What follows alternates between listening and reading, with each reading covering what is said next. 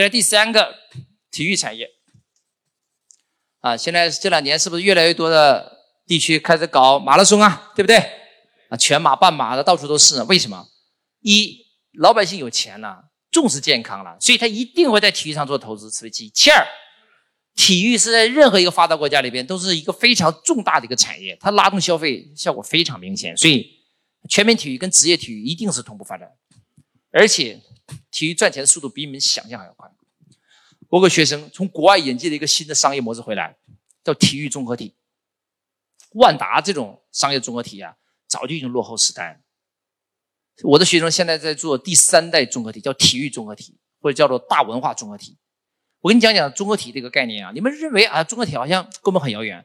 第一代综合体就是普通的商场以购物为主，第二代综合体是以什么休闲娱乐为主，第三代综合体就我说的体育运动为主。